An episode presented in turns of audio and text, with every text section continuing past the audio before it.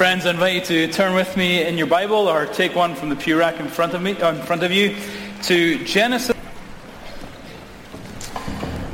Genesis 27 as we continue our series looking at the life of Jacob. If you do have a pew Bible, you'll find this on page 21. As you turn there, let me share with you one of my favorite quotes. It comes from Mark Twain, who said, Clothes make the man, naked people have little or no influence on society.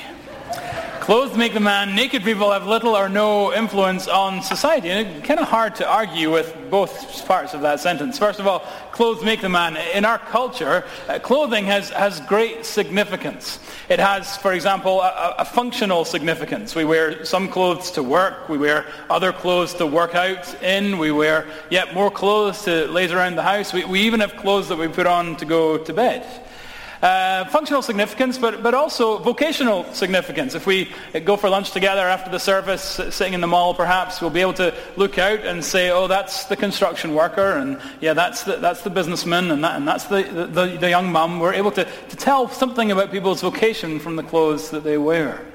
Uh, functional, vocational, but also clothing signifies status. Signifies status. Take, take something as simple as a pair of jeans. Okay, you can buy jeans in Walmart, or you can buy Levi's, or you can buy Abercrombie and Fitch. You can spend as much or as little as you want on a pair of jeans, and your decision there says something about you, communicates something about you. Clothes make the man. Well, if that's, uh, you know, hard to disagree with, I think it's also pretty hard to disagree with the fact that naked people have little or no influence on society. I think that's, like, demonstrably self-evidently true. We don't really need examples of how that's the case, although I was thinking, I don't know if you watched any of the presidential debates, yeah? Mercifully, all clothed, right? um, there you go. Now, the Bible would tell us that, that clothing can also have deep spiritual significance as well. The clothing can have deep spiritual significance for good or perhaps for ill. And I hope by the end of our time together that we'll all understand just why. So with that context of clothing in mind, let's go to Genesis chapter 27, pick up the text in verse 1. When Isaac was old and his eyes were dim so that he could not see, he called Esau, his older son, and said to him, My son. And he answered, Here I am. He said, Behold, I am old. I do not know the day of my death. Now then, take your weapons, your quiver and your bow, and go out to the field and hunt game for me. And prepare for me delicious food, such as I love. And bring it to me so that I may eat and that my soul may bless you before I die. Now Rebekah, remember that's Isaac's wife, was listening when Isaac spoke to his son Esau. So when Esau went to the field to hunt for game and bring it, Rebekah said to her son Jacob, I heard your father speak to your brother Esau. Bring me game and prepare for me delicious food that I may eat it and bless you before the Lord before I die. Now therefore, my son, obey my voice as I command you. Go to the flock and bring me two good young goats so that I may prepare from them delicious food for your father, such as he loves. And you shall bring it to your father to eat so that he may bless you before he dies. But Jacob said to Rebekah, his mother, Behold, uh, my brother Esau is a hairy man, and I am a smooth man. Perhaps my father will feel me, and I shall seem to be mocking him and bring a curse upon myself and not a blessing. His mother said to him, Let your curse be on me. My son, only obey my voice and go and bring them to me. So he went and took them and brought them to his mother, and his mother prepared delicious food, such as his father loved. Then Rebekah took the best garments of Esau, her older son, which were with her in the house, and put them on Jacob, her younger son. And the skins of the young goats she put on his hands and on the smooth part of his neck. And she put the delicious food and the bread which she had prepared into the hand of her son Jacob. So he went to his father and said, My father. And he said, Here I am. Who are you, my son? Jacob said to his father, I am Esau, your firstborn. I have done as you told me. Now sit up and eat of my game that your soul may bless me. But Isaac said to his son, How is it that you have found it so quickly, my son? He answered, Because the Lord your God granted me success. Then Isaac said to Jacob, Please come near that I may feel you, my son, to know whether you are really my son Esau or not. So Jacob went near to Isaac his father, who felt him and said, The voice is Jacob's voice, but the hands are the hands of Esau. And he did not recognize him because his hands were hairy like his brother Esau's hands. So he blessed him. He said, Are you really my son Esau? He answered, I am. Then he said, Bring it to me, that I may eat of my son's game and bless you.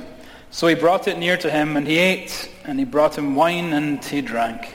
Then his father Isaac said to him, Come near and kiss me, my son.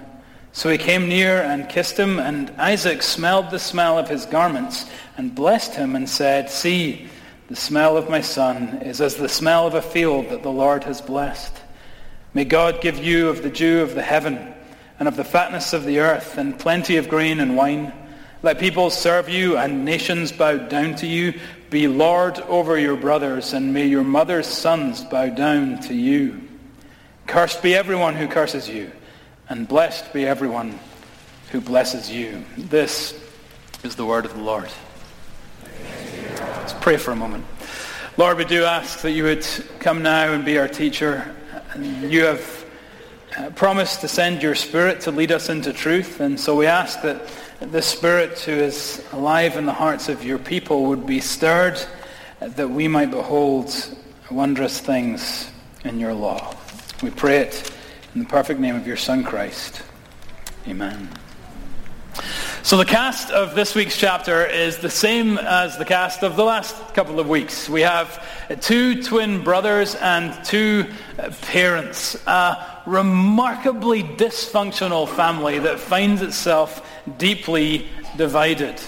You remember that in that decidedly red corner we have Esau and his father Isaac. Esau is rough and tough physically, but has shown himself to be emotionally a little fragile, given to self-pity. Yet his ability to, to literally bring home the bacon makes him his father's favorite. In the blue corner, on the other hand, we have Jacob and his mother, uh, Rebekah. Now, Jacob is not jacked like Esau, but he is twice as smart and four times as devious. And his tendency to stay around the tents, to be around his mother, has made him his mother's favorite. This family is a complete mess. Utter disaster of a family. It's like the worst of reality TV. Now, believe it or not, this week, things get worse. Things get worse. Remember back in chapter 25, if you want to flick back there for a second, in verse 23 we got a verse that was going to be central for how we understand all of Jacob's life. Here, when Rebekah is still pregnant with the twins, God told her, two nations are in your womb and two peoples from within you shall be divided.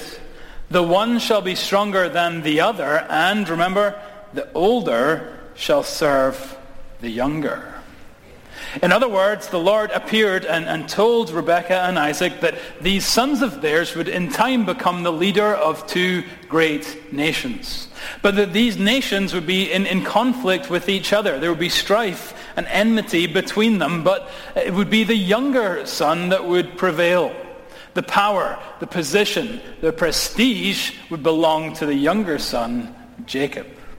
Now, as if that's not bad enough for our uh, older brother Esau, chapter 26 reminds us that the prominence of the younger son wouldn't just be measured in power and prestige. That there was going to be more to it than that. Look with me at the start of 26. You'll see the heading there says, God's promise to Isaac.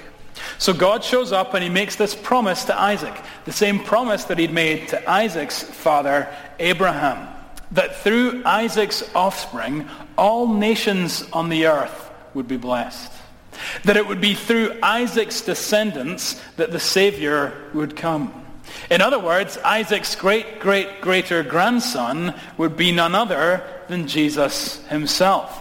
So you see what's happening here. The position of number one son in Isaac's family isn't just a matter of inheritance. It isn't just a matter of getting uh, land and getting leadership within the family. It's also a matter of being part of the line that will lead to Christ. So there's great spiritual dynamics at play in this text and in this situation. Whichever son receives the blessing, whichever son is number one, will receive land, leadership, and the line. That takes us to chapter 27, where Isaac, Papa Bear, is nearing his deathbed. The time has come for him to pass his blessing on to the son who will be his heir. On to that son who will receive land, leadership, and the line. Now understand that the, the blessing isn't just some kind of warm and fuzzy well wish, you know, like have a wonderful day. The blessing is a legal action. It's the legal deed whereby the torch is passed from one generation to the other. It's the signing of the contract, if you will. So in verses 1 through 4, we see that Isaac's plan is to pass this uh, legal torch on to his older son, Esau. Esau will be his heir. And so, to that end, he sends Esau off to do what Esau does best, which is hunt game and come back with a tasty meal. Uh, Isaac, it seems, is always looking for a way to satisfy his senses. When he returns, Isaac will grant the blessing, and Esau will be the heir. But in verse 5, you catch it there, we get a twist. Because Rebecca has been eavesdropping on this plan, and she quickly now puts into motion a counter plan of her own. She devises this scheme to con Isaac into blessing her favorite son, Jacob. At first, we read in verse 12 that Jacob's reluctant to go along with this scheme, uh, not because of any moral integrity, but just because he's afraid they'll get caught. And so in verse 13, we get the most chilling words in the text. You see them there? Let your curse be on me. Let your curse be on me. Now, in these three characters, in these three jokers, we could really continue the depressing study of sin that we started last week. Last week we began to reflect upon how our passage gave us a, a study in how sin works, an anatomy of sin, that in their lives we saw ourselves and understood a little more about what makes us tick. And, and this week we could really continue down that trajectory. We think perhaps of, of Isaac, who's so caught up in what he wants to do that he doesn't care about what the Lord has told him to do. So the Lord had appeared and said, you know, the older shall serve the younger. You're to bless your younger son. He is the one through whom uh, all this is to unfold. But, but, but Isaac has, has just pushed that to one side. He's so intent on doing what he wants to do that he doesn't care about what God has told him to do. And again, that resonates with us because we know that our sin, we don't sin by accident. And we very rarely sin out of ignorance. We don't sin because I didn't realize I wasn't meant to say that kind of thing to my wife. I didn't realize, so I'm sorry, I didn't realize I wasn't meant to compare myself to others and, and covet what they had. We, we don't sin out of ignorance. We sin because we get caught up in doing what it is that we want to do to the point that we don't care about what the Lord has told us to do. I know what you've said, but I will not have your word to rule over me. Something very rebellious about the nature of sin. So we can continue our study in sin with, with Isaac, but Rebecca gives us new material this week as well. Uh, she's so set on what it is that she wants to do that she doesn't care about the consequences of her sin so set upon having uh, the blessing passed to Jacob that, that she's prepared for a curse to fall upon herself. As she has, if you like, tunnel vision. It has overcome her in the way that sin typically does. Sin often has, has a way of, of casting a spell over us. Casting a spell so that we have this remarkable ability just not to think about other things. Not to think about the implications or, or the consequences of what it is we're doing. I think this is particularly true, and you see it a lot with, with sexual sin, whether that's pornography or a full-blown affair. Our ability to just push thoughts of consequences to one side, that we will continue in our sin for the moment. Of course, in time, the spell will break and it will bring ruin either for the moment or perhaps even for generations. But we're able to disregard the consequences. Such is our sin. So yeah, in our study in sin, some from Isaac, some from Rebecca, and, and I guess one more from, from Jacob as well. He hesitates, and for a moment you think, oh, for the first time it seems like Jacob's about to do the right thing in our text. And then, no. Why does he hesitate? He hesitates solely because he's afraid they'll get found out. So as soon as he's reassured that they won't get found out, he's happy to proceed. He doesn't care about integrity. He cares about what he can get away with. And again, unfortunately, that resonates with us. We all give ourselves a license on things we think we can get away with. Forgetting, the Bible would teach us that you are who you are when no one else is looking. That's the, that's the measure of a man. That's the measure of, of a woman. Who are you when no one else is looking? It's such a depressing scene. It's such a depressing family. As we hold it up, it's quite a depressing mirror as well. So each, uh, Isaac, Rebekah, Jacob have, have made up their minds, and then the rest of the scene unfolds, starting in verse 18. Now, isn't it interesting? Did you notice as we read how verses 18 through 27 unfold this heist in remarkably sensual terms? Remarkably sensual terms. What do I mean by that? I mean that Isaac is deceived by the very senses he sought to satisfy. It starts in verse 18 with his sight. Do you see it there? Jacob enters the room. Isaac calls out to him, Who are you, my son? His eyes have grown dim with the passage of time. He does not have 20/20 vision. Much more than that, he's unable even to tell the difference between his two boys. And so he's vulnerable. His senses leave him vulnerable to their clever disguise. After seeing the problems with his sight, we see uh, problems with his touch in verse 21. He beckons Jacob to him. You see it there and says, uh, where are we now? Uh, Please come near that I may feel you, my son, to know whether you are really my son Esau or not.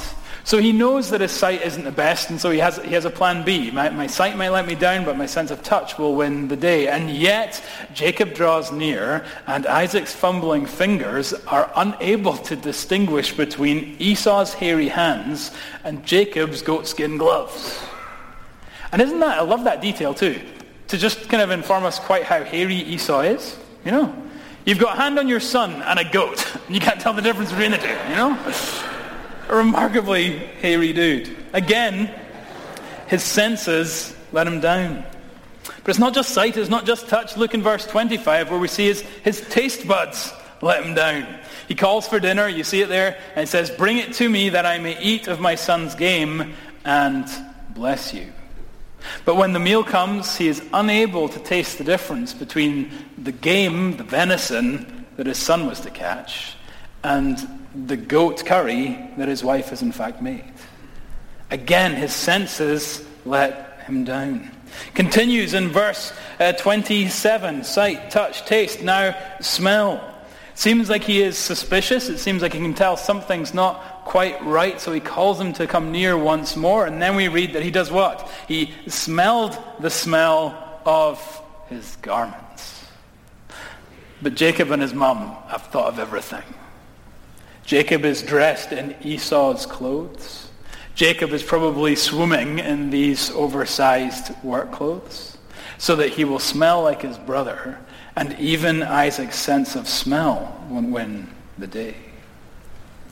The only sense that appears to tell him the truth is his hearing. In verse 22, he mutters, the voice is Jacob's voice. Perhaps the voice was too high, too squeaky to be the voice of the rugged Esau. But in the face of all the other senses, he disbelieves his ears. Isaac, uh, sorry, Jacob, for his part, uh, plays this scene like an Oscar winner, right? Jacob proved he is, he is smooth in more ways than one, okay? Um, he's thought of everything, and he's willing to stop at nothing. Yes, he's willing to, to dress the part. Secondly, though, he's willing to tell bold-faced lies. Uh, several of them, including in verse 24, where Isaac directly says to him, Are you my son Esau? And he replies, I am. Uh, not just dressing, not just lying, but also, thirdly, you know how he, he invokes the name of the Lord in his deception?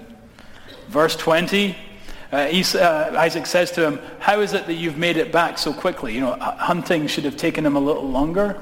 And Jacob has the audacity to say, the Lord your God granted me success. Pulling the Lord into his wickedness. Pulling the Lord into his lie. And so what are we expecting next? It'll all fall flat on its face? No. Verses 28 and 29, the plan works. The plan works. Isaac blesses Jacob, blesses the younger son with an inheritance, with land, with leadership, with the line that will lead to Christ. He is now the heir. Yes, their ruse will soon be discovered, but by that point it's too late. The legal deed has been done. Uh, the names have been signed on the dotted line. This thing is carved in stone. Jacob got everything he ever wanted. All he had to do, pretend to be someone that I'm not. Pretend to be someone that I'm not. And at that moment, does our passage not once again become a mirror for us? A mirror of the human heart and how we so often act? Do we not all have this, this deep desire for blessing? A deep desire to be blessed. Now, perhaps not with the inheritance, land leadership line, but to be blessed with something else. What is it that makes you feel blessed? What is it that makes you feel like all is well? For some, it's to be admired and respected and honored. Then they'll feel blessed. For others, it's to be thought capable or competent or successful. Then they'll feel blessed. All will be, be well. For some others, it's to be thought beautiful or attractive, to be loved, to be even liked. If that's in place, then you'll feel blessed. It'll be well with your soul. Others, it's to be strong and trusted or reliable. It can be any a number of things. But do you know yourself? What is it you feel your soul needs in order to be blessed, in order to say that all is well? And how do many of us attempt to get these blessings? Same way as Jacob. Pretend to be someone that we're not. Pretend to be someone that we're not. Now, of course, we've graduated beyond the goatskins. Um, most of us are, are far more sophisticated. But many of us still dress up. Do you know how you dress up? Perhaps, like Jacob, you literally dress up your appearance. Every pound is measured, every salad is eaten, every hair is in place to just try and mask your flaws. Perhaps it's not your appearance that you use to, to dress yourself up. Perhaps it's your job. If you feel busy and important and successful or perhaps rich, you feel you can cover up your fears. Others dress up with relationships, those delightfully above average kids we spoke about last week, or that boyfriend, that girlfriend, that spouse who seems to validate you, that in you, their shadow you feel like all is well. Others, let's be honest about it, others dress up using church. Using church. Show up here and be devoted and diligent and godly and do the best you can to cover up the hypocrisy that you really know is in your life. Any number of ways that we will dress up to find blessing. The problem is, it doesn't really work. It doesn't really work. I mentioned that it appeared to work for Jacob, but in the long run, it really didn't. Let's look at this together. First of all, uh, though it seemed like it would, the magic carpet soon began to unravel. By verse 30, in the end of this chapter, his deception has been discovered. And by the very next chapter, he's been forced to flee for his life. When Esau found out about what had happened, he is so livid that he is ready to murder his brother. And Jacob, who is a wee pansy boy with no means to defend himself, has to up and leave. And so he leaves. He leaves the promised land. The land the people had journeyed for for uh, hundreds of years and then 40 years in the wilderness. He has to up and leave for, for another 20 years in the wilderness. He has to leave behind that great inheritance to live in relative poverty. He has to leave behind his mother, who he will never see again on this earth. And can you imagine the bitterness of that moment for Rebecca? She loved her son, and she wanted him to have this position of prestige, and so she was prepared to lie and cheat to get it. And then her very acts of sin and rebellion lead her to never see her son again. Bitter pill of sin. So it didn't work out for him in the long run. It's worth asking, though, if it really even worked out for him in, in the short term. Even when the blessing came, in that moment itself, verse 27, when uh, the blessing is given and the inheritance comes, one preacher comments, at that moment, Jacob would finally have gotten the look on Isaac's face he'd always wanted. He'd always wanted dad to approve of him. And now he gets that look, that radiant, loving, joyful look. He got the look on Isaac's face he'd always wanted, and he heard the words from Isaac's lips he'd always wanted to hear, and yet he knew it wasn't him who Isaac was loving. How empty it must have been that even in that moment of blessing, he knew it was not intended for him. He knew it was not Uh, intended for him, but was in fact meant for another. And so, looking for blessing by dressing up, it, it didn't actually work out for Jacob, and it doesn't really work out for us either. Yes, it might feel good for a while when you get the love, get the respect, get the affirmation, get whatever it is that you're looking for, but very soon it just gets tiring. Again, goat skins and your brother's clothes and you know hunting game dressing up gets tiring. And in the end, doesn't it feel shallow? If people only accept you because you pretend to be someone else, it, it ends up feeling very shallow. You know, if people knew what I was really like, they wouldn't accept me. And so we end up feeling that way. If people, if my colleagues knew what I was really like, they wouldn't think of highly, of me as they do. If people knew what I was really like, there's no way they'd let me lead a small group at this church. If people knew what I was like, there's no way they'd let me be an elder or a deacon or on a board of women. If people knew what I was really like, there's no way I'd be your pastor. So, what a club. what a club. What a club indeed. Here's our conundrum. We deeply want blessing. But we deeply want to be blessed for being ourselves. We deeply want someone to bless us, not who we're pretending, pretending to be. And doesn't that take us to another Jacob?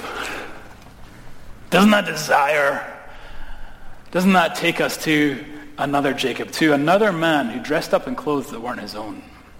To another man who dressed up like his brothers, to Jesus who dressed up like us. He put on sin along with flesh and bone. On the cross, he wore it all, dressing even to the grave clothes. And so one commentator says, this is, a, I love this. Wake your neighbor up, okay? I love this. Listen to one commentator. He says, in the most awesome reversal of all, Jesus graciously says to us what Rebekah had rashly said to Jacob. Let the curse be on me. Let the curse be on me. Because Jesus didn't dress up to steal another's blessing. Jesus dressed up like us that we might receive his blessing. Those robes of righteousness that cover our moral nakedness, that cover our spiritual shame. The only place where you can be yourself and be blessed is the cross. Is the cross. Why? You can be yourself. Such a mess that Jesus had to die for you. And you can be blessed. So loved that Jesus was glad to die for you.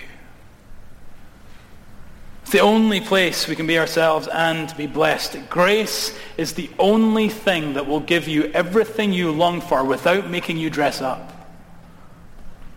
Without making you pretend to be someone that you're not. This is why at McLean we like to say that we take Jesus a little more seriously and ourselves a little less seriously. Why? Because gospel grace creates in us the sense of blessing, this deep internal security, this deep well-being, this deep freedom that enables us to rest, to take ourselves a little less seriously. To rest, I invite you to rest, rest in your appearance. Friends, Eat all the salad you want, okay? I don't get it, but go for it, right? Eat all the salad you want and know that no matter what the scale says, you are beautiful to the king and attack your job with all the energy you have. And we've been created and designed to have a drive and a life and a purpose. So that's, that's a good thing. Go for the day. Uh, get up early, go to bed tired. You know, go for your life. But remember that no matter what you achieve, you're already acceptable to the king. And enjoy your relationships. These, these above average kids, love them. And this spouse of yours, celebrate them. Men are our disposition toward our wives should be one of celebration. Just because of who they are, not because of what we're trying to get from them. And most of all, if you're going to rest anywhere, if you're going to be yourself anywhere, then do it here in this church, where together we can not try and hide our hypocrisy, but laugh about the fact that Jesus saved ridiculous sinners and then recommissions us for usefulness. What kind of gospel is this? What kind of gospel is this? Grace, once again, we find changes everything. Friends, in a couple of weeks, it's the Oscars. And a steady stream of predominantly white stars will march their way down the red carpet. And they'll all be asked this famous question. You know the question? Who are you wearing? Who are you wearing? How would you answer that question this morning? Who is it that you are wearing? Are you seeking blessing by trying to dress up as another? Are you enjoying the robes of righteousness that Christ has given you at the cross? We wear Christ, and friends, he looks good on us. He looks good on us. Amen? Let's pray together.